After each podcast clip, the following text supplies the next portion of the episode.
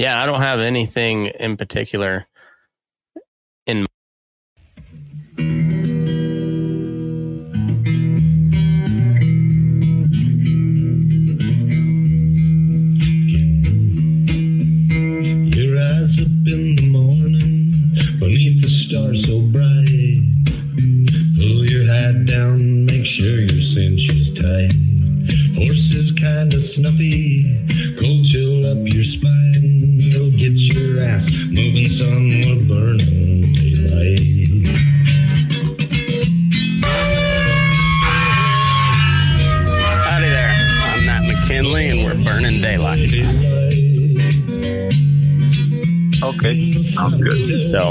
So I'll let you. I'll let you know. for If, being patient with.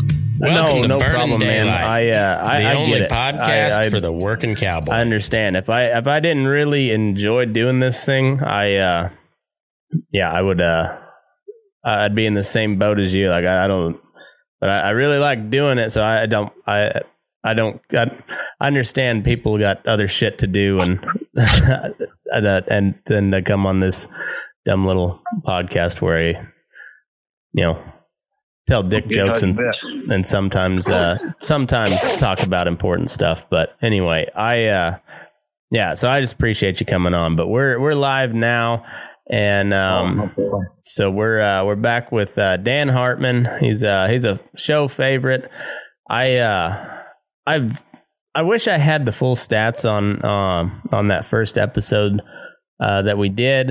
Um but i've i've changed uh hosting platforms since then, so I've lost some of my numbers, but well over a thousand people have uh, have listened to it, you know, from either podcast or YouTube, and uh, it's it's one that that people always uh, it, it's most requested uh, outside of uh, Boots O'Neill. So uh, you're you're in pretty rare company, Dan. Oh, thank you.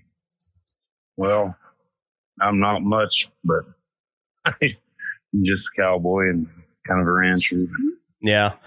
Well, I, I appreciate you having me on here. Oh, of course, man. I I just uh, I feel like we're buddies now. You know, we've uh we've never met in person yet, but I've talked to you several times, and we were we'd we had tried to uh put on another horse clinic. I tried to be part of the first one as much as I could, and and then you uh, were you helped us out a lot, and I appreciate it. And that was awesome. well, I I I was glad to help, and I wish I could have been there to actually, you know, help help on the ground too. But well, one of these days we're gonna get that done. Yeah, you betcha.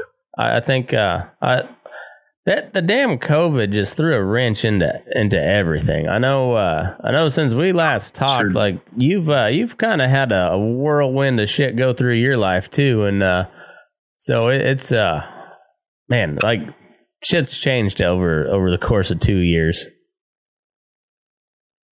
Yeah, yeah,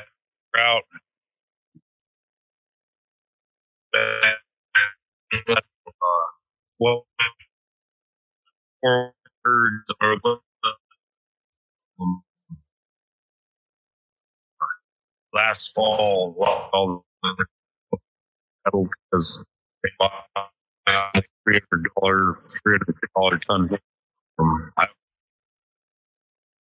a lot of don't have many I build, I hope.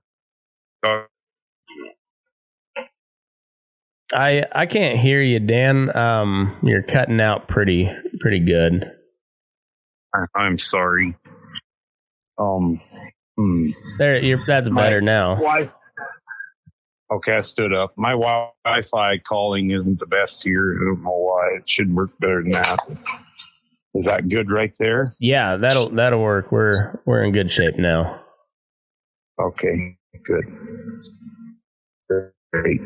Perfect. Well, we uh, I've got your uh, Facebook profile pulled up, so I got pop your your cool Bronx picture on the on the screen. So so you'll uh, you'll you'll be you'll be with us in in uh, in picture and and audio. We're we're we're we're rolling now, Dan. We're we're we're just really kicking Okay. ass. Okay. but yeah, so like last time I talked to you, you were uh, you were running and gunning like hell, and uh, and it seems like you're still running and gunning like hell, but in a completely whole, total different set of circumstances.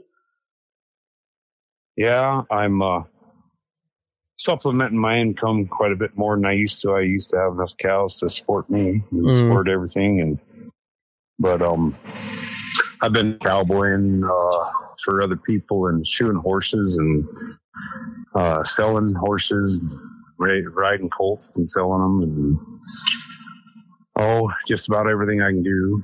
But it's all working out.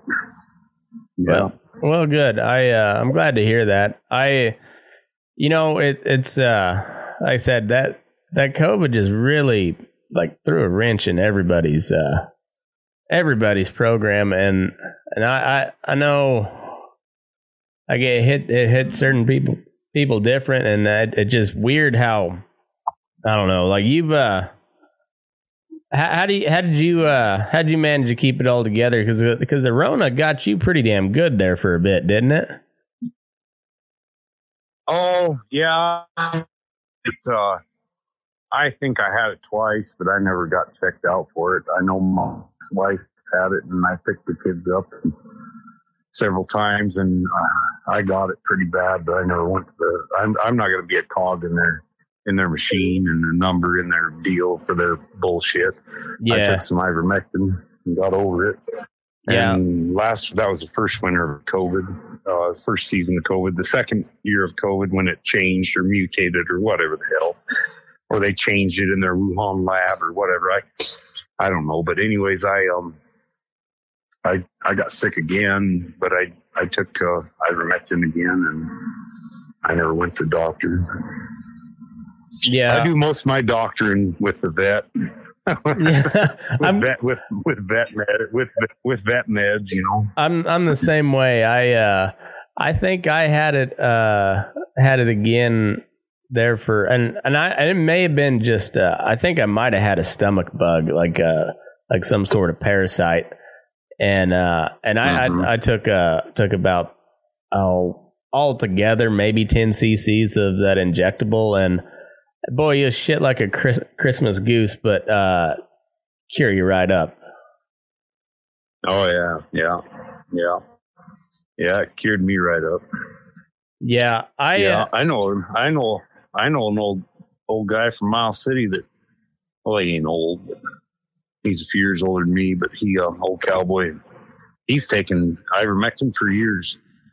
It, it cures cancer too. If you go to nih.gov, they did tests on it with Yeah. great results. It was, hmm Yeah, I I've read a lot of lot of different stuff, and and it was before it became a uh, you know uh, a worm or whatever. It uh it was a hundred percent. Um, For human.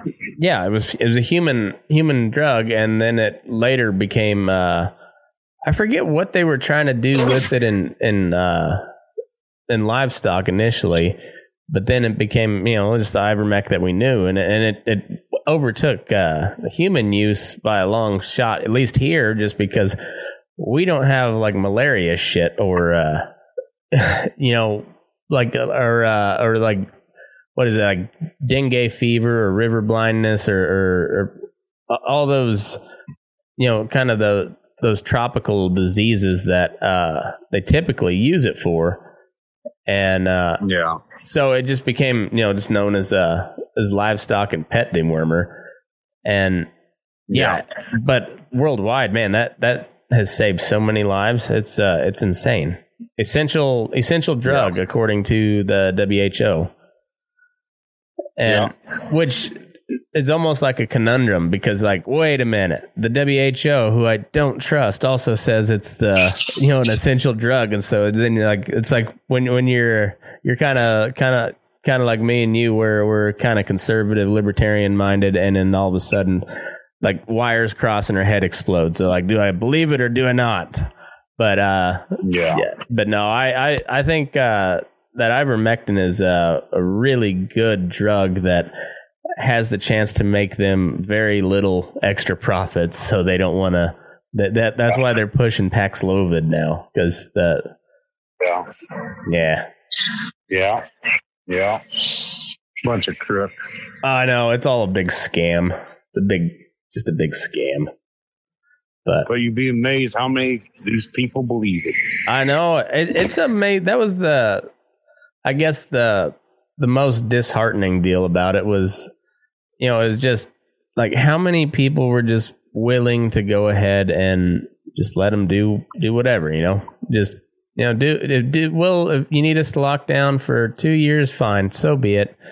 You you know what's best, and it's like, well, what what about rights? Like, what where do where do you get like those same people will talk about trans rights and non-binary rights and uh, Latino rights and Asian rights, but not when they go to Harvard because you know they're too smart for for the to be in the colored people category or people of color category. But every other time we'll use you Yeah. as needed, but not when not when too many of you get into our our good colleges because you're too smart. Um, Yeah. but yeah, what a what a what a freaking mess. Like, but like, yeah, they they're there's same people that are that are talking about those rights. They uh, they'll just give away all all your basic liberties just just because the government All, all yeah. just All the rights a person needs to be free yeah and uh, take them away from you and give the rights out somewhere else. Yeah, I hear you. Yeah. It's it's wild, but I don't know. It it's it makes me it makes me really glad just about every day that I I live basically out in the middle of nowhere. Not not not not as out in the middle of nowhere as you, but you know, far enough away from people that I'm not not that concerned about. If, if shit really gets out of hand, mm-hmm. like it'll suck. Don't get me wrong, it'll suck for everybody, but I'll I'll be I'll be better off than most, I think. hmm Yeah, me too. Yep. I live 60 miles, 60 miles of gravel from my county seat. It's 45 miles to the nearest little bitty town, which is uh, about 150 people. So Yeah, that I'm out here with my dogs and my dogs and my horses and what cattle I have left. Yeah, life is good. there you go. Life's tough sometimes, but it's good. Yeah, for sure. Um you butcher your own meat out there? No, I don't. Um, I I send it down to get butchered. I don't blame Yeah. you. I wish I, I but- wish I, I wish I knew how to cut up beef, but I never learned. My grandparents and everybody used to do it when they were younger, but when I come along, it kind of become a thing of the past, and everybody sent their stuff to town to be butchered. Yeah, yeah, my uh, my fiance and my fiance in Oregon, she she raises cattle and uh, and butchers has them processed and USDA inspected and sells to local restaurants and stuff. Um, so, and that's what a lot of people are doing to supplement their income with their cattle is to sell the sell the locals. You know, yeah. I haven't done that either, but I might start. I might start.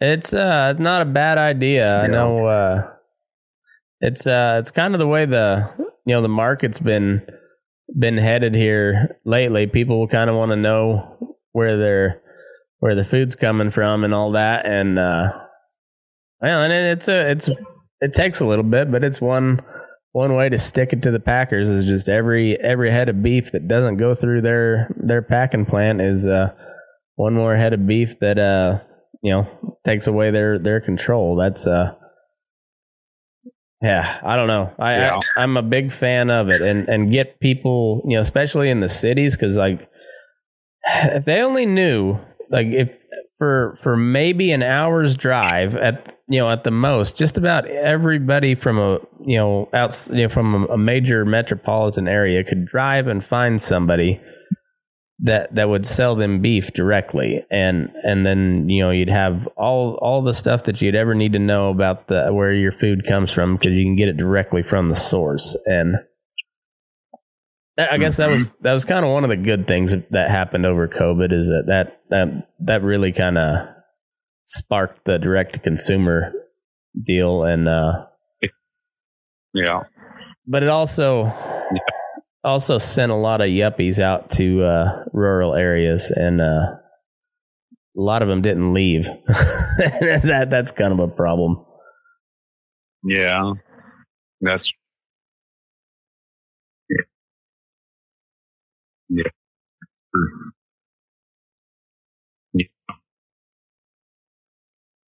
I think if there was a, and I think there is being more, uh, more uh, butcher shops being opened and, and built and for that reason, uh, because of the, the way people want to market their beef since COVID hit, um, and the prices fell.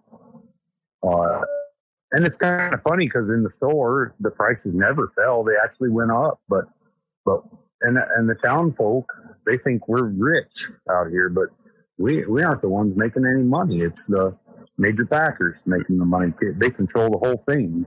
oh And yeah if you study it, the major packers go back. Major packers go back to the mob.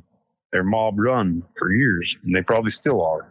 Oh, I wouldn't. I wouldn't doubt it. And but it, it- they all get interwoven into the to the government. You know, with like you go back to uh, say uh, Upton Sinclair when when he he wrote The Jungle, and we're talking. I don't I don't know how much you've read on like the like the early days of the labor movement. You know, like we most of us in the kind of on the conservative wing always kind of taught that the you know unions started out good turned out pretty shitty and i mostly agree with that but then when you kind of start diving into so like the origins of those labor unions and like holy shit they were uh, yeah, they were mob run. they were also they were mob run but also like it that was an all out war and there was no good sides because they uh you had you know you had the mines and the and the packing houses sending in pinkerton uh detectives to stir up shit you had the the union bosses uh sending in thugs to stir up shit and it was it was a shit show just man i uh I, I don't know. It- yeah, and, and a lot of it was it was it was a mob run, whether it was like you know Italian mob or or uh, you know uh, Irish mob or uh, you know just some sort of organized crime, or it was the government, which is the ultimate organized crime. Yeah, Yeah, it's it's it's crazy. I I think um, I I really want to see these plants get up uh, up and running, like that one in North Platte. I know there's uh, one or two of them in Iowa uh, getting ready to break ground, and uh, like I I want to I want to see them like up and running. Uh, you know, killing cows and me too. and, and like I want to I want to see it succeed. I like I really hope and I and there's a lot of there's a lot of people in our our business that like are not fans of some of the people that are that are starting that deal, but like at least they're fucking trying, man. Like I even I I can put put what you think about them aside and like man, hats off for at least trying something. You know, because uh, Yeah. it's one thing to, to bitch about it. It's one. It's another thing to you know put your ass and like a lot of these guys like really like if they don't work are you know they're they're selling selling out and uh getting a job in town probably you know it's Mhm. so like I, I like I'm really rooting for him to to to succeed and and I want to just see how it works like how how uh how they're able to to go once it's uh, once it's going and, and like you know then you have a blueprint of uh for for success and more than anything and it's not even Mhm. so much against the big packers like the a, a corporation's going to do what a corporation does and that's just try to get bigger and make more money like I, I can't even for the most part i can't even fault them for it because that's just what they that's the you know that that's the game Yeah, it's the way. It's the way of the world. Yeah. yeah, uh, but they don't they don't have any competition because they've they've rigged the Yeah. game uh, in their favor. All those regulations that uh you know that people think is are, are for our safety. Some of them started that way, but then the the all the people, the big players, and it's in every industry, whether it be automobiles or or packing plants or uh, you know mining, whatever. they tweak the regulations just enough so it makes it too expensive for anybody else to enter the market. And uh, and so it takes like all these all these little mom and pop shops that only do maybe 10 head a week if that that that could maybe expand yeah. and and uh, start bumping up and maybe trying to sell some meat well then they got to get USDA inspected and then you have to meet a whole new set of criteria and uh, and it's like redundant bullshit and and it's too expensive for them to expand so then they just they just butcher one or two you know however many head a week just for for the farmer because they're, they're stuck. They're like at a, a peak of what they can do without spending just like outrageous amounts of money. Yeah. And yeah, but those big guys they can they can meet those those regulations and keep on trucking and gobble up all every every little guy that starts to go out of business. They just gobble them up along the way, and it's not. I mean, it's yeah a lot of people view it as evil, and I think it can be, but I, I don't. And, and, and it's starting to look more evil the more and more you look at it nowadays. But initially, I don't think it was. I think it was just unbridled capitalism. Uh, like corporations doing what corporations do. They get bigger, they yeah. they they get more efficient, and you know. But yeah.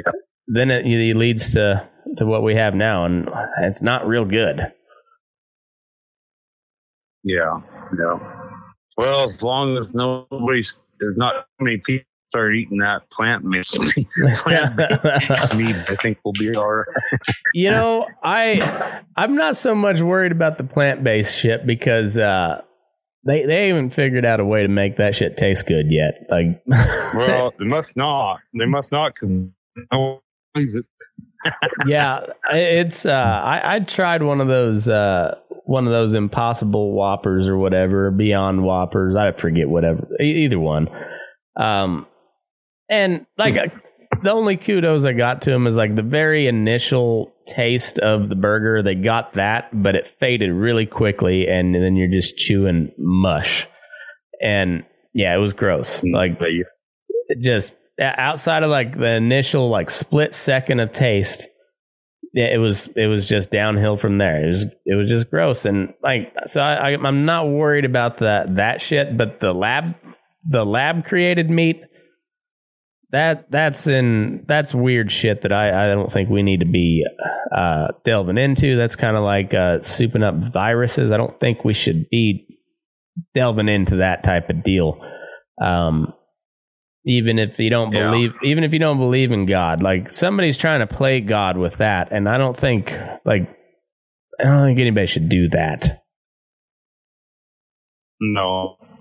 No. Like that just no. just not right like creating meat in a in a lab. Like i, I just i have a a very strong just gut reaction to that. Like and I don't care what the reasoning behind it is. I just I have a very strong gut reaction to that.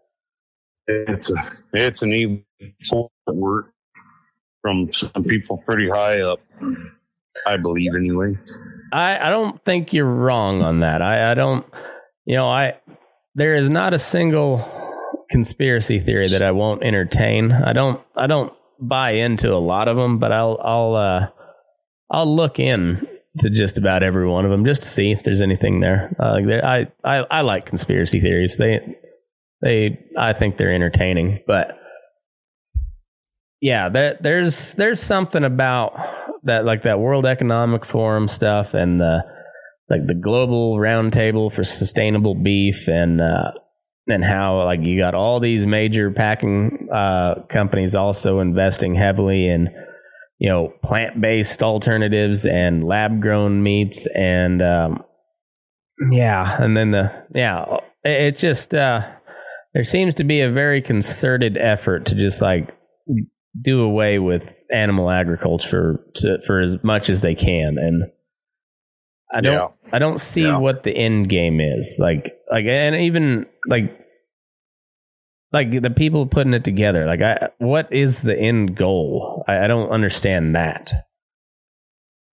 i don't either um i've read into it a little bit and agenda 21 fits into it a little bit and um Yeah. I think there's a few people in the world, some of the richest. There's a few of the richest people in the world. I think that um kind of want all the money for themselves. yeah. Um, Um, you've got that um American Prairie Reserve going on around uh, your neck of the woods, right?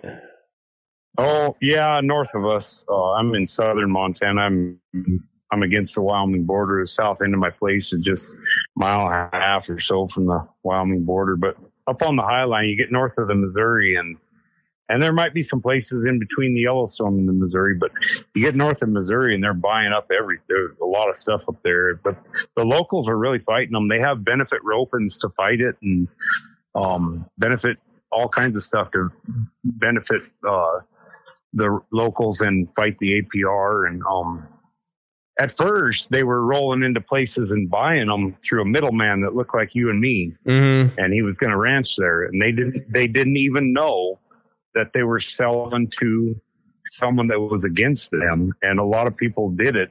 And then people started finding out what was going on and who was behind this. And uh, the more places they bought the more it became known. And um, there are actually a lot of a lot of montanans fighting against it. Now i'm not saying one money don't win sometimes but at least now people are informed. Yeah, for sure. They were they were doing something kind of like that. it might have been the same same thing um, there in Colorado, back home where I grew up in um, in southeast Colorado, and uh, oh, I don't know how much you've listened to uh, to any of this the episodes I did with my dad. Um, I know you're a busy guy, but my dad kind of likes to tur- stir up some shit, and he he kind of knows what he's talking about, and and he's so he's been fighting on this water um, uh, deal for a while, and before that he was fighting. Um, he fought the you know the U.S. military um, from seizing a bunch of ranch land through eminent domain um, down near Trinidad, uh, Colorado, and so. But he was warned, and I think it was the American Prairie Reserve. But he was warning about that, and uh, they got met with some really stiff resistance in uh, in, Colorado, and they, they I think it kind of fizzled out. I, I'm not sure. I haven't I haven't looked too much back into it, but um, Mm-hmm. yeah, that's uh that's one of those deals where it's uh it's like any other left wing program. It sounds really good until you look into it, they give it a really good name, and uh, and it sounds Yeah. like the American Prairie Reserve. It sounds just like majestic as shit. Um, Yeah. but yeah, and then you find out what it's all about, and you're like, ah, ah, hey, I don't, I don't know about that. Yeah. Yeah, it's um your your part of Montana's um like it, it's extremely rural, right? Like there there's not much out there. Yeah. Uh, especially central. Very far between. A lot um, that's re- really rural. The only place more rural, to my knowledge, I mean, as far as the whole state, is Wyoming. It's it's more rural than Montana. So, Yeah, I think uh, why I'd say at least in the continental uh, United States, it'd have to be Montana, Wyoming, and Nevada. Uh, I think is like as far as the most rural goes because outside of the you know like I eighty corridor, you know, and and even there, like outside of Reno and Elko, there there's not much. And then then there's Vegas, and there is, it's just uh yeah. Yeah, big, big open, not not much there, and uh, like uh, Gerlach is on the on the verge of like like having no water if they put in this. Uh, they were trying to put in this like crypto city or something like that. I imagine that maybe got put on on halt, but they were gonna uh, ship a bunch of water out of Gerlach to, down to wherever this city was supposed to go, and um, bad thing is like there's nobody up at Gerlach anyways, but uh, but the few people that there are, we're going to be out of water, and uh, that's kind of where where my dad is at, and that uh, part of the world I grew up, where it just you got people either just pumping just you know millions of gallons of, of water for for crops and and sucking it dry, or you got speculators like buying up land to to send for the water rights to send up to Denver or uh, somewhere on the Front Range, and that, that yeah, a little part of the world's about to be just sucked completely dry, and mm, I, I don't know where you, where you go from there. Like how how, did, how does that come back? Yeah, right. I mean, I guess it it prob- probably will at some point, but uh, it won't be because of us. Mm, Yeah, that's yeah, it's kind of scary. Yeah. I don't know. It's uh it's funny you hear like people like Elon Musk think the the world is underpopulated and then there's a lot of other people who think the world's overpopulated and I'm kind of leaning in that camp that maybe there are just too many people. I I don't know. I'm not I'm not the one to say that we need to start getting rid of any certain certain group because uh I don't like to be labeled a bigot. Um so, but I Yeah. think I get to thinking that maybe there are too many people, but then also I think, what the fuck do I know? I'm just, I'll, I'll just stay where the least amount of people uh, that I'm comfortable with are. Like, you know, just uh, I, like where I'm at, where I'm not real far from civilization, but I, I don't. I'm also not real far from being way away from ci- civilization. I like. I'm in a happy medium. Mm-hmm. Yeah. it's nice to go down. Yeah. Well, uh, Yeah. I uh have you been uh taking on any uh, any real bad horses here lately or are you kind of are you kind of slowing down in your old age on that? I uh, I, uh, I Oh, you'll have to you'll have to start over. You're cutting out pretty good. I'm sorry. Oh, you're all right. Any better? Uh yeah, that that sounds all Okay. right. So yeah, I uh, I uh would just soon own them if I ride them fine. A lot of times I buy them um from somebody. Uh, last summer I rode some pretty bad horses. I could have won every ranch rodeo around on, Yeah. and one of them every day morning religiously and never did quit. Um, I uh. I still have some bad horses, but I own them. I don't. Uh, I'll take in one for the right people and the right price. But um, the problem with riding bad horses for people that can't ride them is they still can't ride them when they turn them out.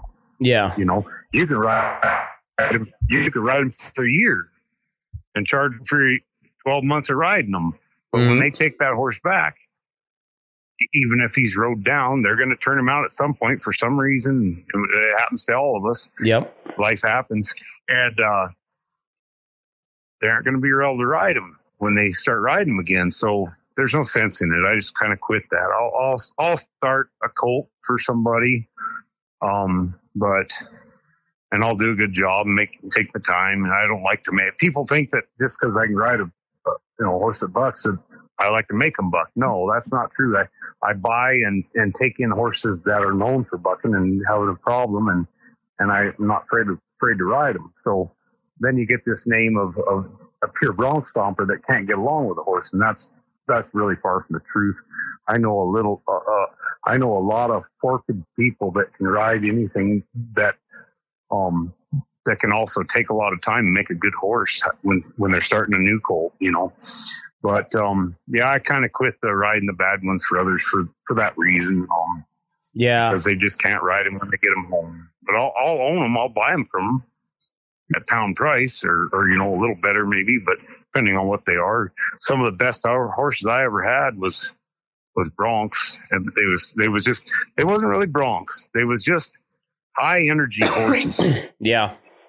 Little know. misunderstood too. Like there and it's also I, I was I was talking with uh, with my other pin rider today, and I just and he he's uh he used to cowboy on the the TS out there at uh, Carlin, and and so he, you know he's he's seen some some bad horses through the day. He used to work at Squaw Valley, and and they're just certain the horses are just funny creatures. They're they're just like people in that that manner, and I can I can understand why like you know people get so attached to horses because they're just they're funny creatures. But I uh, there's a there's a rant that that um Owen Ulph went on in the in his book. I forget the name of the book, but it, he ends it with like if a horse could talk, he would lie, and you know he like just uh just completely ripping down like the romantic uh, view of a horse, and you know he talks about how they're uh, how just uh, like riding some company horses where it just like there is nothing good about this animal and and then like you know you'll hear hear some some little gal from the city talk about how it's just not it's not the rider it's it's or it's not the horse it's the rider. And it's like ah no th- this horse has seen plenty of riders. It's it's the fucking horse. Yeah there's horses that are just that way. Mm-hmm. yeah. They're just they're funny yeah. creatures though. Like i mean they're they're there's a there's so much like human it's not even funny you know they just like the hierarchy the like when when when one's being a dick and it's funny like some will be dick be dicks to each other at different times times of the year and it just i don't know they're funny they're yeah. funny how how they work and and there's there's some that uh, that you can ask to do stuff and there's some that you have to you have to tell them and then beat it into their head as well and uh, nobody yeah. nobody likes to see that happen, but it's a lot of times that's a necessary step. Yeah, that's that's for sure. Uh, and they are misunderstood. You know, I they were my kind of horses. They they got a lot of heart. Um, I've seen horses that bucked because they were lazy and they didn't have heart. Mm. Um, but I've seen a lot of horses, high high energy horses that bucked just because they had a lot of energy and they were fresh. Mm. And that's that's it in a nutshell. And and you can sit there and pussyfoot around them and talk them out of it and ride another hundred yards and do it again until you got them wore down. Um, but sooner or later, they need to know that somebody can spank their ass, you know.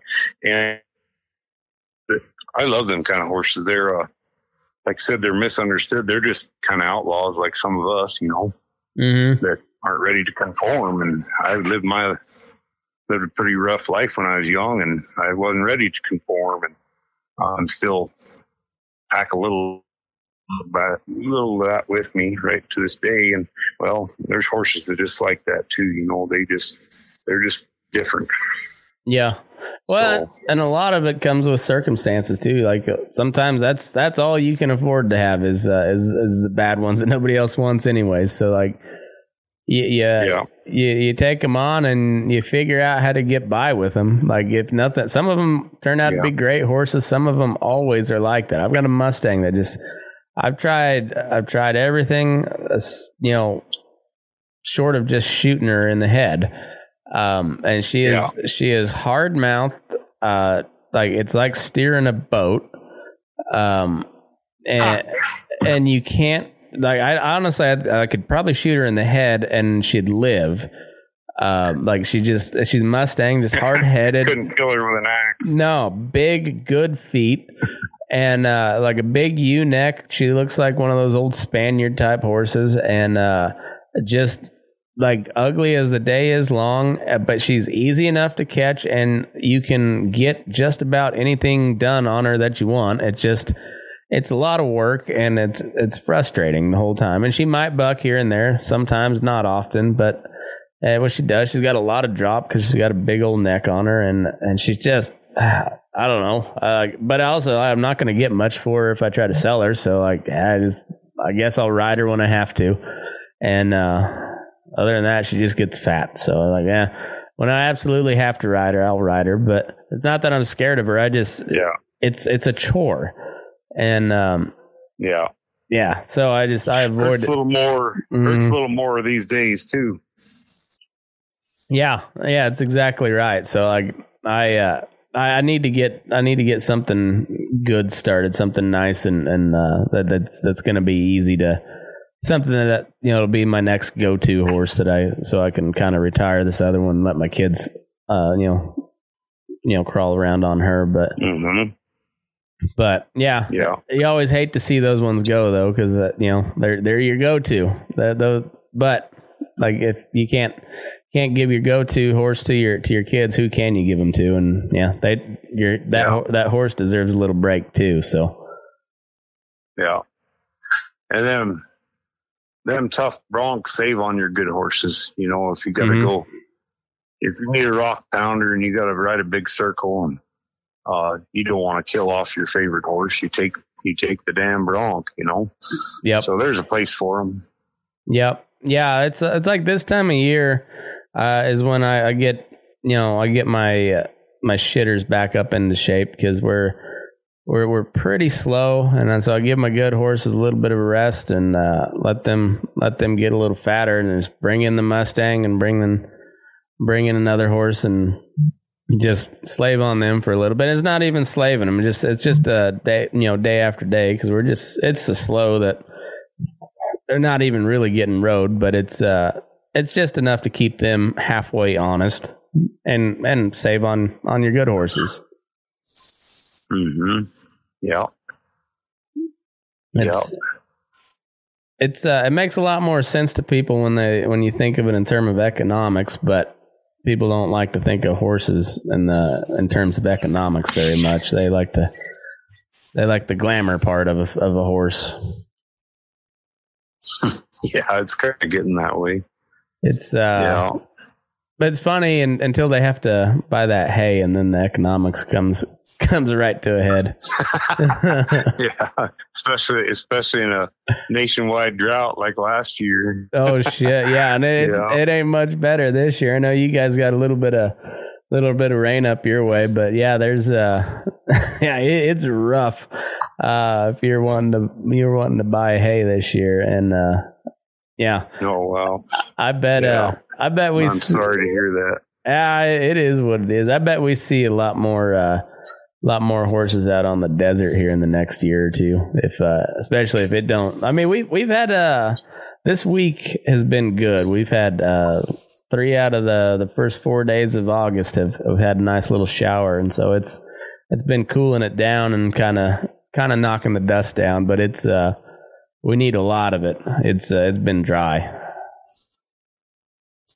Yeah, well, I hope we get some rain. We've actually had in right around here, um, from here to Miles City. That's about 140 miles north of me, I suppose. Uh, we've had quite a bit of rain this year, but you get north of there, and they didn't have much. You know, it's um, over from here and then over to Billings and on west to western Montana. There was a lot of rain over there. There's floods, you know, this spring and stuff, but but it's not it's not covering everybody, like you said.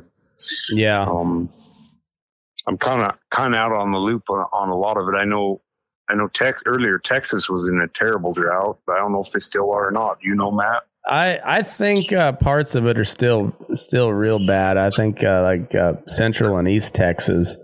Um, I talked to Boots, and he, he said they could use a they could sure use some rain. It's been real hot down there, like 100, 107, 108, something like that.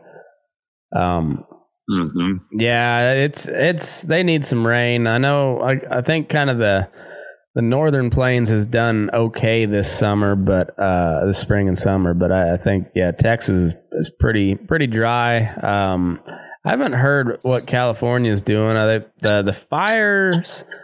I know they've had they've had some big fires this year, but it seems like they're not. Maybe they're running out of shit to burn over there. I'm not for sure. Um, but the smoke, Mhm. the smoke hasn't been near as bad this year, and I'm, I'm knocking on wood now because it, it was it was bad last Yeah. year. It, it's it Yeah. sucked last year, but uh, I, I it hasn't been too bad this year. So maybe, um, I know that that fire started in Northern California, and we got a pretty good rain. Um, you know, like it started like over the over the weekend, and then it- it's been raining. I think Monday, yeah, Monday, Tuesday, last night it didn't really rain much, and then it, we had a nice little rain tonight. So it uh, it's it's adding up and it's helping. Like the the ground's getting a little spongier, Oh, and that's uh, boy, Good. that sure helps with the the even when it gets over a hundred. You know, as as long as that ground's got some sponginess to it, like it's not the heat's not as bad, but when that that ground gets hard and baked, man, it just reflects the heat back off you, and it gets so hot, yeah. just so hot. Yeah. Um, Yeah. how uh, how bad did the did the Dust Bowl hit your your part of the world uh, back in the day? Oh, the dirty thirties. Yeah, Well, uh, it ended a lot of people. Uh, the old timers said some people left and they'd trade their their uh, homestead that they'd proved up on or hadn't proved up on. They'd trade it off for a for a new hat and a and a and a train ticket back east. You know, yeah. um, they homesteaded out here in Montana way up into the 30s and 40s and maybe the 50s. And then the Taylor Grazing Act came into effect. I can't remember what year that was, but basically the Ta- Taylor Grazing Act became the, I think, became the BLM and all Yeah. that stuff that wasn't, wasn't, uh, uh, homesteaded or proved up on, uh, became part of the Taylor, Taylor Grazing Act. And then later on, the government kind of to- totally took that land over and, um, yeah, uh, but it, uh, it affected a lot of them. And I know, uh, I've heard stories, the old timers talking about horses and cattle dying with a sand full of, a gut full of sand and no teeth left because they were eating the roots mm um, and uh, uh, horses eating uh, eating each other's crap, you know, because there's still a little bit of stuff left in there. And, Oh yeah. um, yeah, uh, it sounded pretty tough to me. Uh, you, most of them that made it had a little bit of a place established and had a something they could trade with, you know, um, cattle or I even know of a well, my ex-wife's family. They had a, a really good spring in an apple orchard, and and his wife, the mail, uh, they had post office next to their house, and um, little bitty, little bitty. There wasn't a town there; it was just a post office. Um, and they had uh, chickens and a garden, and they did very well. Mm. I mean, they they they later on prospered. Um, I it it really uh affected a lot of people all over Montana. There's uh little bitty ghost towns uh in this part of the world where they were along a train track and they were going to be the next place to deliver cattle from. Mm-hmm. Uh and they had a you know they had a a railhead to trail cattle to, and uh, they died out. Most of them town, a lot of them towns. If um, one of them is uh, Ismay, Montana. It's uh, north of part of the country where I grew up in, my grandparents' place, and um, they uh, the concrete's still still there from the from the you know the sidewalks they built and the streets and stuff are falling apart and concrete's crumbling and they called that uh, little Chicago Ismay. It was going to be the next big town, and it was going to ship all this beef from the railhead. And Mm. well, the dirty thirties hit, and it ended them. And there's a about there's still some houses there and a fire hall and stuff and a little ranching community, but there's like I don't know what the population is there, twenty or forty people or something, you know. But um, yeah, Yeah, we uh but I uh I grew up about 45 minutes away from from Boise City, Oklahoma, which was considered the the geographic center of the Dust Bowl. And uh all those old timers, there was uh you know like the the ranches had pretty well left that part of the world. Um with uh with the Homestead Act, you know, once uh like during the World War One, you know, they they shipped uh, just a you know as many as many people as they could out out on the you know the high plains there, and just uh, told them it was you know the rain would follow the plow, and you know in the same way up in in Montana, Dave Stamey's got that song that talks about it, and uh, man, what like that that that's the that, that one event is where is, is like the one thing where I can I can kind of halfway get on board with with some of the climate change shit. Like I, I don't I don't think we need to get off of fossil fuels and stuff, but like it's one thing that I can I can point to and say like we can't really control the weather but we can make it a lot worse if we're fucking stupid like we were and and that that shows like how Oh, yeah. how stupid we were uh and it was like so let's not do that again you know and that that's that's where where i can buy into climate change it's like it's it's doing stupid shit like that it's not the you know the the the energy saving light bulbs and all the all the other horse shit and the cow farts you know it's like Mhm. no, maybe maybe not plow up 30 million acres of uh, of natural prairie land. Like that that that seems like a bad idea in in retrospect. Yeah. Oh yeah.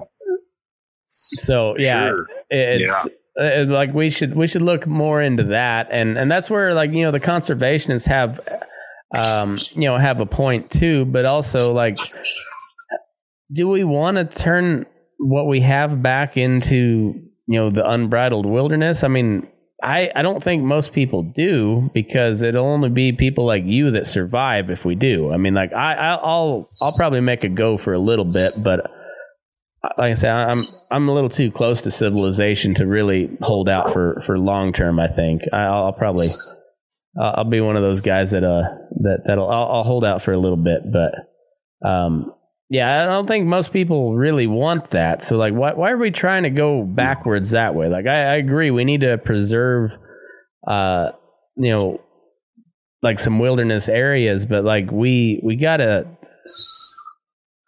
like listen to the ranchers, especially the ones that have been around for a long, long damn time. They they've kind of seen everything come and go, and and and how to manage stuff. Like they're they're the ones you need to talk to if, if you really want to ask, like how do we how do we keep this going? It's not it's not some you know activist from the city. Yeah. Yeah, for sure. Because Yeah, it's uh Oh, I'm, like I'm sure your your your family has seen so many people come and go over the years, and but like there's like there's there's people that are established in in every little pocket of rural America. You know, families that go back generations, and they go back generations for a reason. Sometimes because they're they're they're just tough enough to stick it out. Sometimes they had the money, and sometimes you know there there there was a lot of corruption involved. But there's but there's reasons why like pockets of you know wh- wherever in rural America why why different names uh, stand out. But I imagine like in your part of the world, it's just the people that were tough enough to stay there. well I heard an old timer tell me one time that this part of Montana was settled by crazies and horse thieves. And maybe he wasn't wrong. You know, I uh, yeah, that part of the world I grew up uh I grew up in was uh just north of what they called no man's land and now that's that's the Oklahoma panhandle, but that that was it wasn't Indian territory, it wasn't Texas and it wasn't uh Kansas, so um and and it wasn't part of the of Colorado territory, so it was just a little strip of land where if all else failed, you could just hightail it over there for a little bit and find a find a good buffalo wallow to hide in and and you could just kind of wait it out. But uh yeah so i, I don't know. It, it just the fringes of society kind of find rural america it seems like. Hmm A lot of salt of the earth people and little dots on the map, you know. yeah. I i'm starting to think that salt of the earth start is is in a is another just term for crazy anymore. You know because like yeah there, you- Yeah, you're probably right. you you look at the places we live and and you know we we were talking before we we started recording here and you're talking you know Montana hitting 117 degrees and you know that that just seems absurd you know that's like it's like Death Valley uh, getting below zero you know it's uh it Yeah, that no. seems like it shouldn't happen but you know you, you look at like at the high plains and you're like what what draws people there because it's um it's either hot, dry, and windy or cold, dry, and windy 350 days out of the year. And, uh, and, Yeah. and on those other 15 days, it's um, it's usually really extreme weather, and the wind still blows. So, like, what what draws you there? I don't know. It's just home, I guess. You know, the my my family um, was a bunch of dumb farmers that just stayed. you know, they uh, they, Yeah. they they stuck it out, and I don't know. It, it takes a tough, tar- uh, tough kind of people to live in that. You know, in these parts of the world. Yeah. Pretty determined people. Yeah. Yeah. Um, Yeah. That's How's the how was the trapping uh, over, over the past couple of years? well, I didn't even trap last year. The COVID messed the fur market up because Mm. most of that stuff goes to China, Russia, Japan, Italy, Mm, and they wouldn't even they shut the pipeline down. So, um, so there's there was so so many thousands and thousands of tens of thousands, maybe millions. I'm not sure of furs sitting in, you know, in Canada. A lot of it goes from here. It goes up to warehouses in Canada. It's it put in cold storage, and then it waits to go overseas. Well, COVID hit and all that BS, and they canceled a bunch of fur auctions over in Milan, Italy, and different places. And um, uh, it took the coyotes two years ago. Um, we got around ninety dollars to a Montana for these, these northern coyotes, and it kind of come back to back what it was like in the in the eighties, seventies, and eighties, the fur boom mhm. when I grew up and um and uh when I was a kid.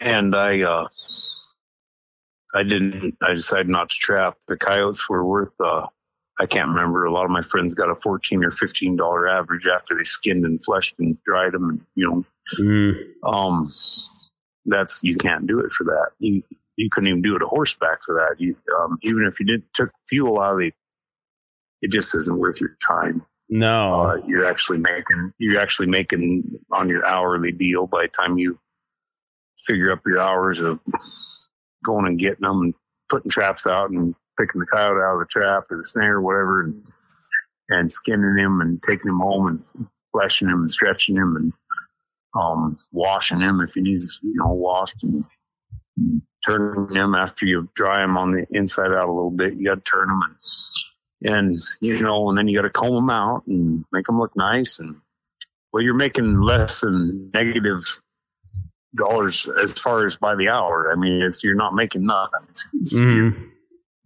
So, but the bobcat market was supposed to be the same, but for some reason, the bobcat market wasn't bad. It turned out to be mm-hmm. a really high average, on about an eight hundred dollar bobcat average. But on average, you know, if you took some of some milk stained belly females and you know some females and the the males are worth the most and you could take a little bit of everything and get an eight hundred dollar average and but nobody knew that and I didn't I got Hmm. a job instead uh cowboying over for a big outfit in the Pryor Mountains and um I spent from January fifteenth till uh, June over there but um I uh and then I guess I got to add that uh, I put out lick tubs for my cows, and they're pretty tough. And I did have a summer um, lease last year, so I saved my grass on the home place here to, to graze. Mm, Um, I sold down so I could have enough grass for those cre- those creatures I kept, you know, my horses and my cattle. And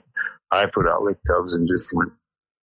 I do um, have my pretty tough cows. They don't see much hay, even up here in Montana, And even when it's cold.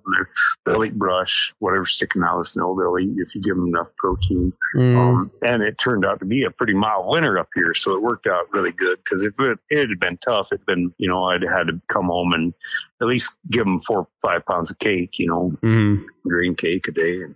But uh, the lick tubs worked out, and um, I was able to go supplement my income, Yeah. and uh, so it worked out.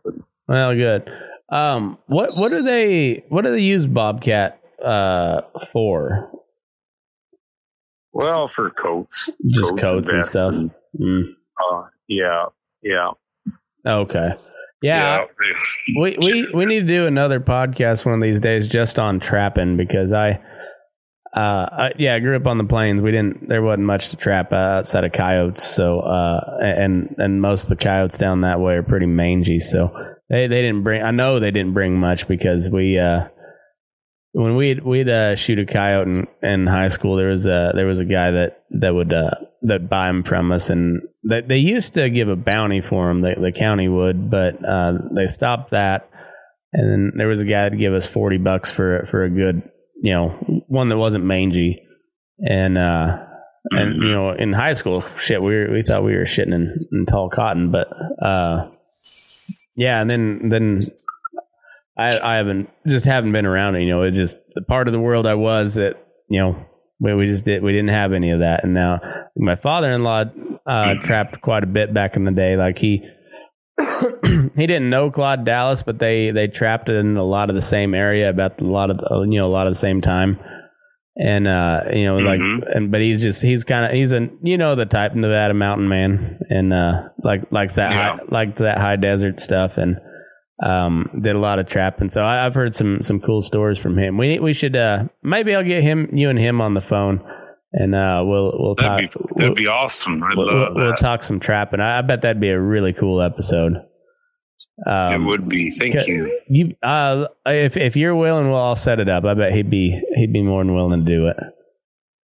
Uh, yeah, that'd be pretty cool. yeah, I I I think so. I'll I'll uh, I'll ask him about it. I'm I'm sure he'll do it. But uh, yeah, you Thank guys you. you. guys will talk about stuff that I have no idea what you're what you're talking about. But I, I've seen him, you know, and he's he's getting older now, so he, he's slowed down. He's uh, he's just grandpa now. You know, he's uh, but Yeah. he used to run and gun like hell. He was he was a wild man back in the day, and uh, Hell yeah. he was uh uh yeah he he's he lives to hunt um hunt trap fish you know he just he's he's outdoorman he uh but he was also he was a hvac sheet sheet metal guy so you kind of got to live close to the city to to to make the real money there. So he he lived in reno and uh but then spent as much time as he could out in the out in the hills so. There's a lot of fur to be harvested up there in northern Nevada, oh yeah. Yeah he uh and the and people bob, oh go ahead. and the bobcats there are pretty high quality for desert cats because it's high elevation, and they bring quite a bit of money. And there's so many bobcats up there that uh, I don't think there's a quota on them. There's a season, and you can just go and get how many ever you want. yeah There's a lot of coyotes. Yeah, they, And there, there's There's no of- there's no uh, no bag limit on on uh, cats as far as I know. Um, you know, mountain lions there that you can you can buy. I think I think you can just buy one. Um, may, maybe maybe more, but I, I know you can buy one. You don't have to even draw for that. And then uh, yeah, the the cats are uh, are pretty much unlimited as far as I know, hmm hmm but they're a little tougher to catch. So.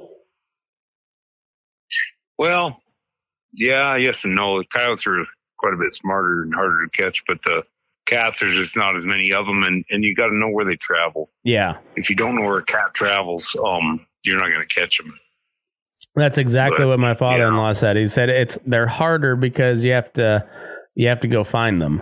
You have to like you said, you Yeah. find find where they travel, and once you find where they travel, uh, a well placed, you know, like with uh, he uses uh, those um, those Mojo uh, just plastic doves, and uh, hmm and some just some feathers and whatnot, and then you know he, he puts his trap right there, and and uh, and it works. I mean, he, he knows what he's doing, and uh, Yeah, it's it's funny. Like I, I I can remember the hunter safety class uh, going over the the the the the trapping stuff, and and but I can also remember our instructor going like, unless you're going to the mountains, you probably don't need to pay too much attention to this after the test. And and I was and he was 100 percent right. Like if you don't go to the mountains and and uh, like that's your thing, you just like you didn't need to know anything about trapping in, in that part of the world. But uh, we we would have some guys from Missouri that they came down and trapped coyotes for us there at the feedlot. Um, and uh, hmm those were some those were some interesting fellas. Uh, fur trappers from Missouri. Are, that's uh, that's about as hillbilly as you get. Yeah, there's a lot of good trappers back east. Uh, um, th- there's actually a lot of coyotes back east. A lot more than you'd think. There's actually more than there is out in the west because they have more more food bases. Mm-hmm. There's more grass. and They get more rain. There's more moles, voles, and you know, small game. And Yeah. um, they're and they're big. Uh, I think they're. I've heard they're bigger than the ones here, and I don't doubt it. They got a lot of food. Right. Um, that's like the the whitetail in in the Midwest too. Like uh, they they say on on opening day in Wisconsin, uh, Wisconsin is the third largest military in the world. Because like Wow. yeah, they they just have so many whitetail deer up there, and it's just such a tradition that like everybody is is armed, and like people come from out of state, and and but they have no like natural predators up there. They uh like even that they'll have coyotes and stuff, but a coyote ain't ain't like actively taking down a deer. Uh, or very very rarely is that going to happen. They'll they'll find they'll find rabbits and birds and and and whatever else. They're they're not they're you know you have you seen that much where they're like you got packs of coyotes taking down deer? Out here, yes, but out back there, I don't know. I couldn't say.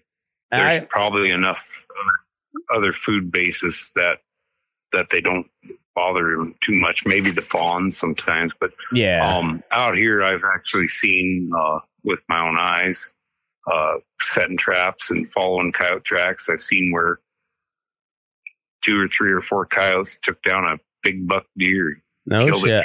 they'll get them on a re- they'll get them on a reservoir on the ice, and they can't run. They'll Get them on a lake or reservoir or a big river, and they'll kill them. They'll box them into a cut, you know, a kind of a kind of a uh, cul-de-sac or whatever you call it, a Yeah, box can, you know, or something, and they'll they'll get them. But um, uh, they are they're hard they're hardest on the fawns out here. Um, uh, who get get quite a bit of the fawns, and they'll work together. They'll work. One will get the doe's attention and get her Mhm. fighting him, and the other one will pick the fawn up and yeah. and run off with it. and Same way- it, you know, Same way with cattle too. Yeah, they. Uh, Yeah. yeah. That that was the thing we had. Uh, you know, when I when I was up there on the Hi-Line, and then uh, you know, and, and everywhere else, it was like the, the coyotes were a problem with the calves. They didn't they didn't mess with the cows. They, they you know, they, there's just Yeah. not there wasn't enough coyotes for that. But uh, But we don't have the food basis they do back east, and I believe you're probably right. I don't know. I've never been, I've never trapped back there, so I, I couldn't say. I, I'd have to ask an eastern trapper if they were hard on fawns out there or not. Yeah, and I and I Um, could be talking completely out my ass. I don't know. I just I know I've never I've never seen anything of, of the like outside of just you know snatching fawns and stuff. Yeah, But like I, I've yeah, never they- I've never heard of any you know where I was uh, of coyotes taking down you know in, anything other Yeah. than than you know the fawns, the yeah. yeah, and I'm not saying it happens. I'm not saying it happens all the time, but I've seen it happen where they took down full grown deer. But yeah that's but interesting. Also, they were. It was midwinter too, and they were probably pretty hungry. you know. oh, I you take a you, you take a wild animal that's hungry, put him with a couple more, and they can do things that they probably normally wouldn't do. Yeah, I uh you'll ha- I'll send you a, a link to a song uh tomorrow you'll have to listen to. It's uh it's called The Wolf. Uh, I think you'll like it. Kind of describes society today, but also yeah, like the wolf is such a Oh, cool. uh, like a powerful uh like analogy, you know, like it, it you know, you look through literature and history like, you know, how many how many times the wolf is like the main character cuz they're there's something else, you know, like they're they're vicious and smart and uh like and they work they work good alone, but they work terrific in packs and uh like they're I don't know, they're you know, and, and as uh as people in the cow business, we hate them because they uh they tend to like cattle a lot. And uh yeah, Mhm. but you still you look at him, you're just like that. What a fucking animal! Like that, it's crazy.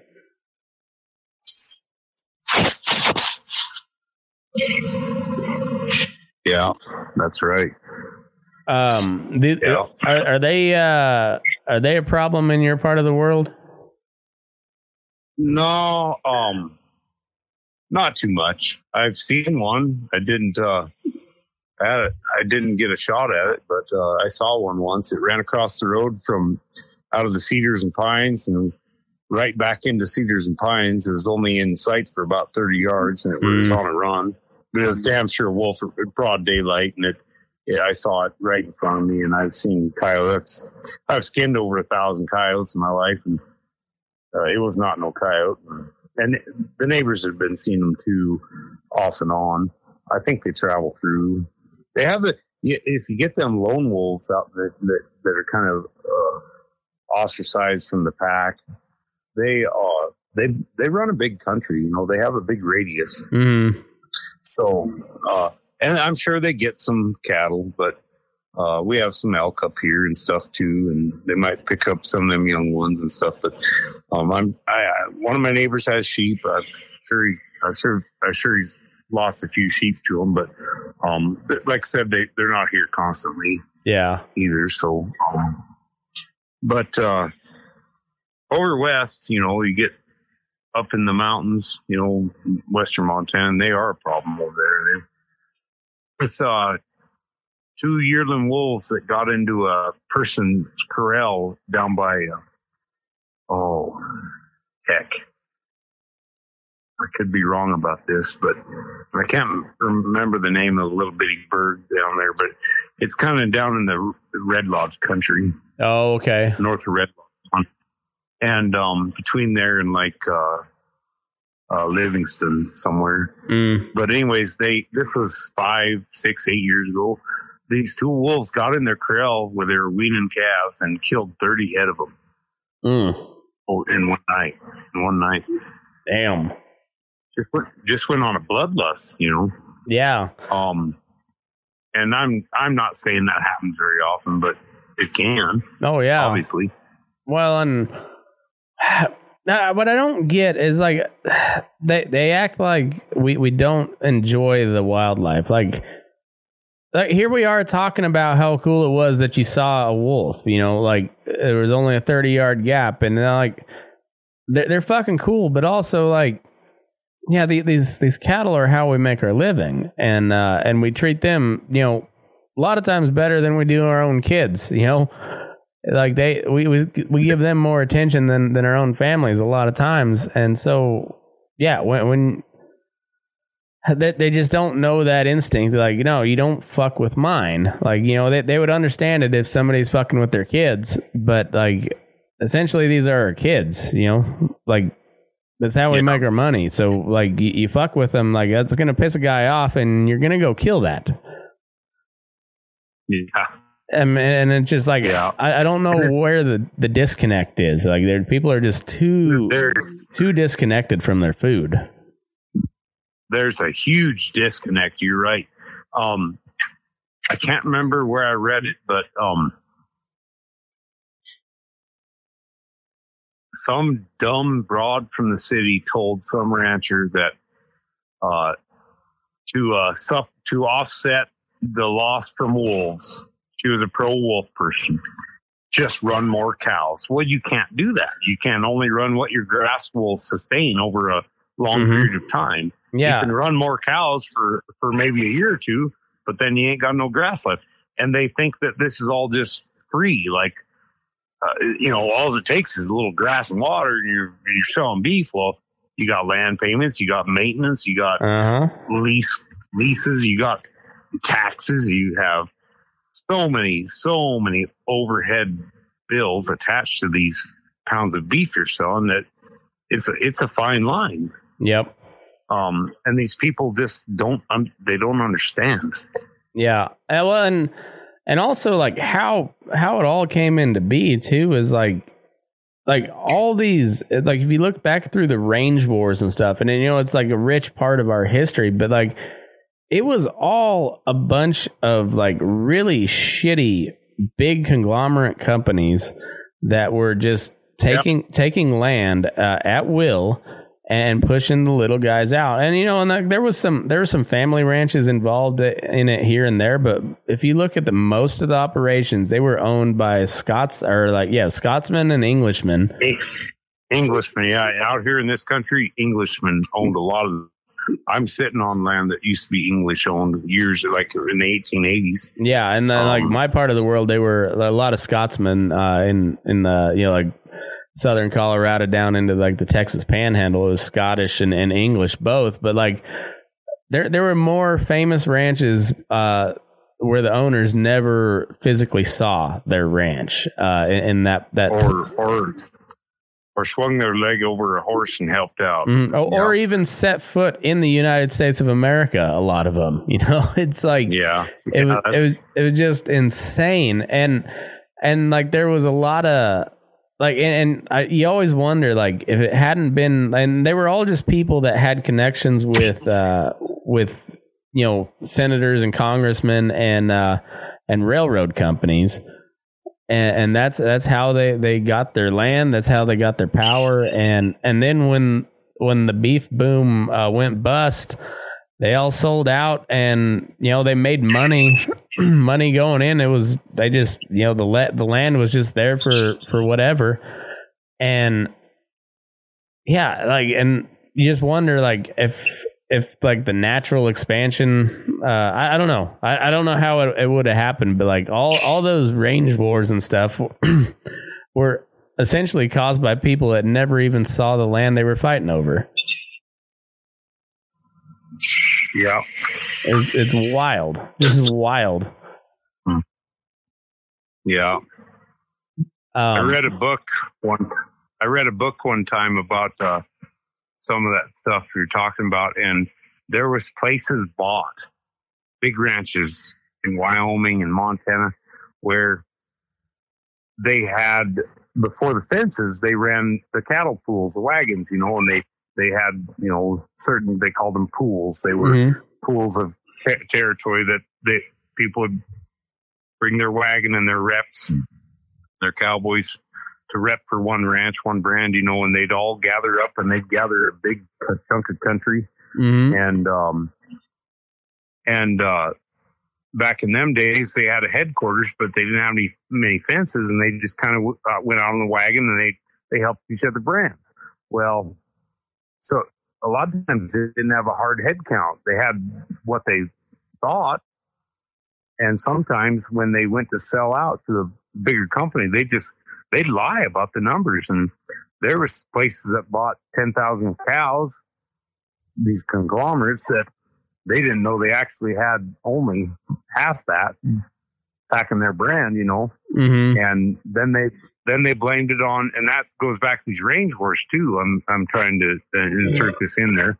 Um, then they uh, the, a lot of the, the deal about Tom Horn and the range wars down there, the Johnson County War, and the and that other what's that one Tom Horn was in um, down by yeah Cheyenne. yeah anyways, with um, with cattle Kate and whatnot Yeah, they they they blamed it on the settlers. Well, Mhm. they never had those numbers, you know, and they blamed it on this and that and the other. But uh, a lot of times they just they bought ranches that were supposedly stocked with so many head that didn't have that that near that many, you know. oh yeah And I guess uh, if you didn't have any fences for miles and miles and miles and miles, and er- everybody's cattle were mixed, how would you know? Yep. Yeah, it's it's crazy. Like there, you know, there there's that old uh, open range. Uh, you know, like everybody loves that idea, and you know, like and it there there's some there's some benefit to it, but at the end of the day, like yeah. There, there's no other way it does end in, in, but in some sort of fight, and like I don't think today so much. Like you, I mean, you even look like at the Bundy situation. Like there, when when there's no clear ownership there, like there's gonna be a there's gonna be conflict, and uh, and when, when you look at like Texas, where they've had their they had their problems with it uh, back in the day, but there's almost no public land in Texas. It's all privately owned, and you don't have these type of quarrels down there either. Yeah, yeah. But I mean, I guess you also No. you don't have you don't have Yellowstone down there either. So Yellowstone's a farce. That's um, they made that. They took that and made it kind of phony too.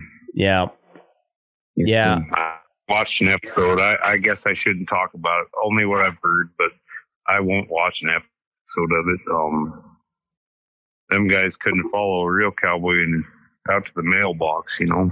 No, no, they're as far as their cowboys go on on Yellowstone. No, not so much. But I will say it's a good show. Uh, like, and I I can understand being uh, from somebody from Montana how it how how you you might not like it. I understand that, but I think if you just look at it for what it is and like it's it's a bunch of Hollywood people trying to do justice to a modern day western, and I think they do okay. Like they could always use better cowboys in their stuff, but guess what?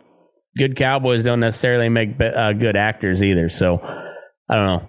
Take your take your pick. You know, I don't know. I, I I don't hate it. I I like I hate kind of. I, I hate the commercialization of of the American West, but also I don't know. Imitation's the, mo- the most sincere form of flattery, right? Uh, maybe, yeah. I don't know. I, just, I don't even own a TV. I don't own a TV. I uh, I think that Hollywood makes everything fake. You know, I don't know. I'm just I hate to badmouth your your uh, a show on your on your Oh podcast, no! but um, don't don't worry I about it. I, I badmouth all but- sorts of shit. It don't matter. I just I just think that uh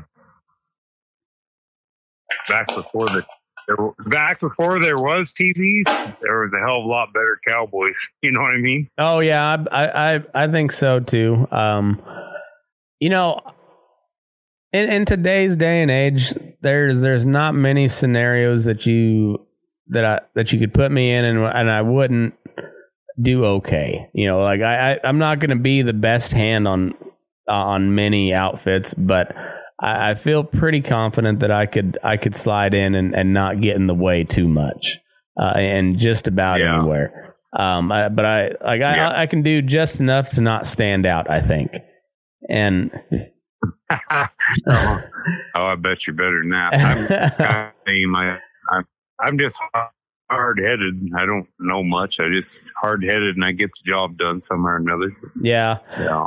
Well, I, I just you know, but I, I, like I'll talk to Boots, I'll talk to guys like you, and, and, and like some of these guys on, on big outfits, whether it be Texas, Arizona, you know, or New or Nevada or whatever, you know, just, and and and guys from all all different styles, and uh, like man, I I've I have not done that level of cowboying, but also I think I spent I spent a cabin season, a full cabin season, uh, up in Big Sandy, Montana, which is the coldest I've ever been in my goddamn life, and I've been cold a lot. And uh, and, and, and damn Yeah. near ruined the state of Montana for me forever. Um, and I did it in a bunkhouse with uh, you know, it was, and and even the old timers would would be like, oh yeah, well at least you had a natural gas heater. Well, yeah, but it froze up in the middle of the night a lot. and I and I woke up with two inches Yeah. of frost on my chest because because the heater went out. So like, I mean, I, I've experienced some really some really shitty conditions in Montana, uh, Oh, yeah. all, all for the sake of cowboying. So like, I, I've done a little bit of it, and I feel like I could. I if I had to, I, I could I could do it, but I, I also kind of like the I don't know I like the I like the middle weather, and and that's hard to find. Where where, where the middle weather is is where all the people are too. Yeah. Yeah, up here in Montana when your when your blankets stick to the wall, freeze to the wall, you know you're you know it's cold out there. Yeah, Uh, yeah, we can be a there can be a 150 degree Fahrenheit variation between summer and winter here, you know, and that's that's pretty pretty extreme. really. yeah. That's you know we we talk in the feedlot. You know when you get a when you get a 40, 40 or 50 degree fluctuation in temperature during the, the day, you know, that's, that's when, when you start seeing a lot of sick, sick cattle. And, and we're right in that, Oh yeah. we're right in that uh, part of the world where, you know, it's high desert. So, and we're right up against, backed up against the Sierras and the pine nuts and the, and the sweet waters. So like when the sun dips over those hills, it's, I mean, it gets dark real quick. And, uh, and so again, it gets cold at night Uh, but it gets real hot. Uh, not not real hot, but it gets hot enough and during the day, and so we get those temperature swings. But then you you when you're thinking 117 in the summer in Montana, and then you get you know 30, 40 below plus the wind chill in in the winter, particularly out there on on those eastern plains. Son of a bitch! The, I man, I I can't imagine how cold it gets. Uh, man, that that's yeah. That that's cold. Yeah. That is cold. Yeah. Cuz you're you're like you're you're essentially straight north of where I grew up, and so you're you're where you're at now, being butted up against uh, Wyoming, and you're getting close to like uh, over there uh, on you're because you're kind of out in the plains, right? Yeah. Well, no, uh, I'm not. It's uh, it's kind of plains are kind of not far away, but where I'm at is uh, not mountains, but it's really rough hills. Oh, okay. My place is in between. Yeah, my place is uh, in between two two ranges of rough hills, and then the upper part of my place is up on top of the, of a major divide between the um Tongue and the Powder River. Oh, but, uh, okay. Uh, Otter Creek is Otter Otter Creek is actually pretty rough and full of pine trees and steep hills, and and as it goes down, it kind of turns into rolling hills when it goes towards the Tongue River. But um, but no, but the plains aren't far away. I'd say it, it's mixed, broken country and, and, and plains. Yeah. There's stuff out here that is straight up and down and, and pretty high in elevation for here. But then there's, uh, there's some rolling hills and some plains, you, you know. It, yeah. You, you still get that. not na- in the mountains, but you get that nasty wind though, like the plains get though, huh? Uh, we can. I got it up worse when I was in more more flatter country, uh, uh, north of here. Mm. Um, uh, you know, north of Broadus, uh, 80 miles from here. When I was on that place up there, it was way worse there. Yeah. Um,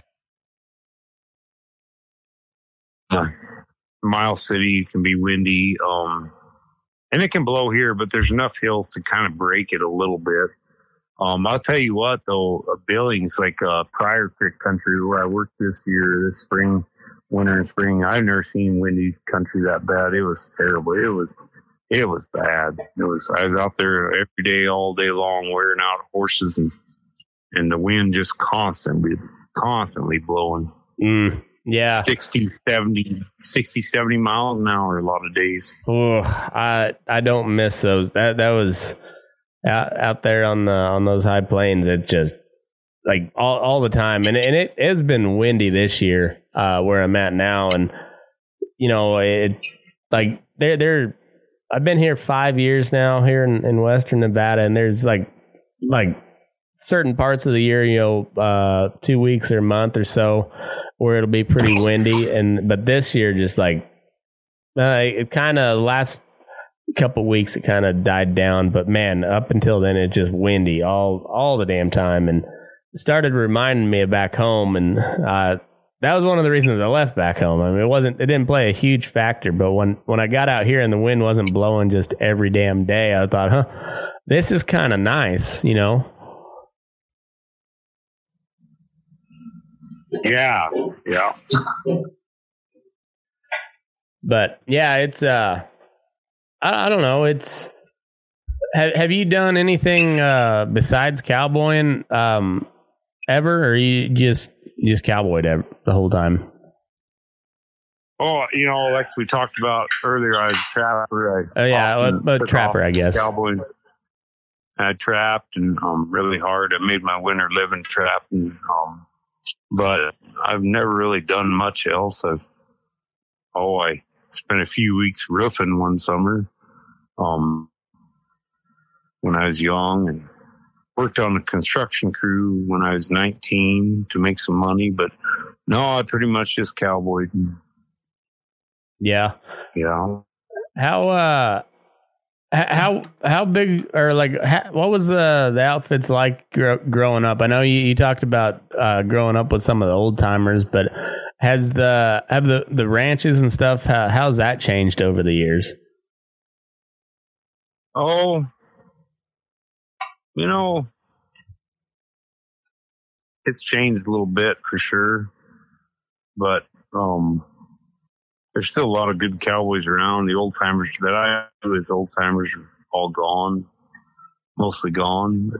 Um, uh, the cell phone has changed us a lot, and it, it's social media and and better better vehicles and uh, better roads, you know, in rural country.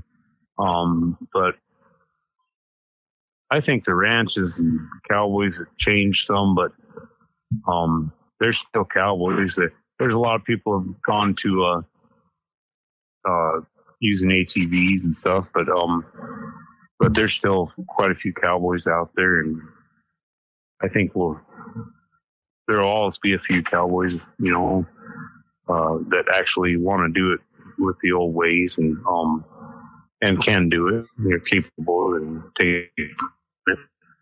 Um, yeah, uh, I think uh, the ran- there's still a lot of big ranches out here, um, and there's a lot of small ranches too. Um, but uh, yeah, I don't know. Is it's changed a lot as far as you know the scale of you know big and small outfits. So I think there's still a lot of big outfits and a lot of small ones, but um, there always was since the homesteader days, and Mm. um, yeah, yeah.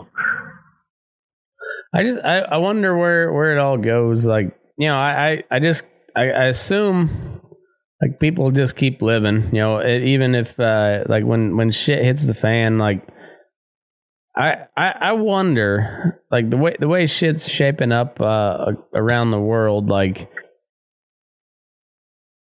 If if it pops off between Russia and China and us, like there's no way we're going into that war without a draft. Like that that ain't happening. We we don't have near enough troops to to go fight China and Russia.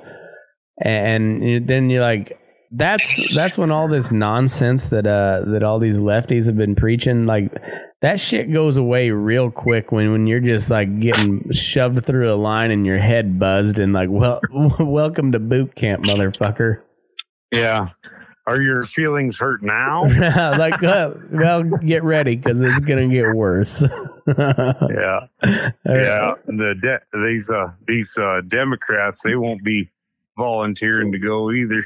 no, like they. I was reading an article from um, from Military Times, and they're talking about how morale is low, and and it was like a it was like a twenty percent drop in the same poll that they they take year year over year about how uh, like enthusiasm for the military, and it was uh, it was active duty, uh, active duty spouses and veterans and veteran spouses and like how how likely they were to recommend somebody for to to go into military service. And it was a 20% drop uh, over over the last 2 years and um yeah so that that leads to you know the one thing like if we go to war and you can't recruit enough people well that that draft is still there. Like we haven't used it in a while, but it's still there. And uh, like, there's no way we're going to to China uh, to war with China and not drafting people. Like I just that ain't happening. I know history well enough to know that. And uh, yeah, that that shit'll get real, real, uh, real weird, real quick. And all these all these crazy people talking about trans rights and and and whatever whatever their butt hurt for the day. Well, yeah, guess what? uh, suck it the fuck up and carry a rifle, bitch, because you're in the U.S. Army. Yeah. Yeah. Yeah, it's Tough it's times. crazy, crazy, but I don't know. I guess we'll uh, we'll keep plugging along. We always do, huh? Yeah. Yeah, that's right. I guess. What uh, else do you do? Put your head down. Put your head down. Go forward. You know, I, I was gonna ask you about this. So I, I've had I've had several people ask me to to uh, like in, different ways to talk about mental health, and I, I just like uh, you know talking to you like you you've done a like you've had some some rough shit happen the last couple of years, and then like you had some some big ups and downs, and like how how do you do it? How do you uh, how do you keep keep at it every day? No, I some days I barely got by going through divorce and drought, taking everything, and um, went through a lot of depression and yeah, um, it's been tough, and everybody everybody has them times in their life, and none of us are immune to it. Um, but God and um, my family and my kids and uh, a good woman. Uh, yeah, friends. Yeah, I don't want to do. I don't want to do life alone. Yeah, I I agree. You know, like I always say, I like people from a distance, but there's certain people I don't I don't care if they're from you know a distance or not. I just there's certain people I like, and you got uh, there's certain people I have to talk to. Uh, you know, when when shit's kind of kind of not not great, and I, it's it's not, I've never thought of, of doing anything crazy, but like just to like to just get back to no, it's kind of why I like I like the the bull session episodes where I just I like to just shoot the shit and and talk shit, you know, just like guys being guys, you know. You know, like that that's such Yeah. there, there's such a good release, you know, just telling dirty jokes and, and and talking shit on each other and trying to make each other laugh. There's just some something about that is just Yeah. good good for the soul. Yeah, I agree. and uh and like that more than anything like um i always i i try to think like that that that helps me more than anything it's just like hmm just getting a good laugh or uh or, or like you know talk talking to a buddy and you know reminiscing on a story of something stupid you did you know and getting a laugh that way. Like that that just it makes my day. And that like i can i can get keep going on that for a while because i'll just remember back to that and laugh you know just laugh out of the middle of nowhere. And like that that gets me by or, or and then and then just staying busy. Like there there's something something about that even if you're not Yeah, just busting your ass but Yeah. s- stay busy keeps your mind off it. Keeps you keeps you occupied, and you're doing stuff you like to do. And yeah, there's a lot to be said for hard work mm-hmm. well any kind of work. and seeing progress like you like like being able to to look back and and see something that you that you either finished or or you can see tangible progress on it man there's there's something Yeah. like i like fixing fence building fence is one of the most hated jobs in the world but there's nothing more satisfying than looking back on a straight row of fence and just like yeah did that one you know that, like that kind of, yeah, I kind of always liked fencing. I, I, oh, you asked if I, okay, I'm sorry. You asked if I'd ever done anything, but, but trap and cowboy, and by God, I, I left that out. Mhm. Um, I had a fencing, com- I had a fencing company for a lot of years, and I built a herd up. I built up quite a few cows uh, Mhm. doing government, you know, government gigs, government contracts, and jumped through all them damn loopholes of theirs, but made a lot of money doing it. And I did ranch fence too, but I always liked fencing because it's the only one of the few jobs that nobody's going to come bug you and, and see how you're doing because they they like to work, you know, because like they said most people hate it. And yep I liked out there, you know, kind of by myself or with a buddy or two, and Mhm. you know, building fence or, or fixing fence, and no, I kind of enjoy it. uh Yeah, fixing fixing building fence and and bucking hay there there is not another activity in the world that will get you more ripped if you spend an entire summer just just building fence and, and then throwing hay like you you, Yeah. you you will look like a greek god by the end of the summer like and if that, that's all that's all you do because i mean it, it takes every every muscle in your body muscles that you didn't know you had to to get all that Yeah. that done and it's not necessarily hard work all the time but, but it's the same amount of work over and over and over and over just repetition Yeah, and uh sure. Yeah you you'll be in in really good shape by by the end of the summer doing that just that yeah, that's for sure.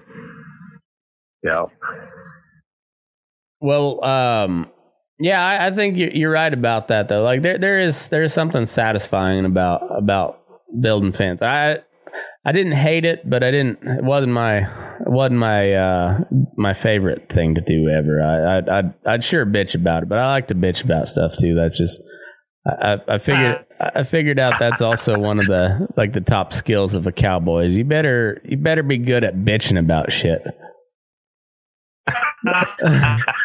yeah. Uh, yeah.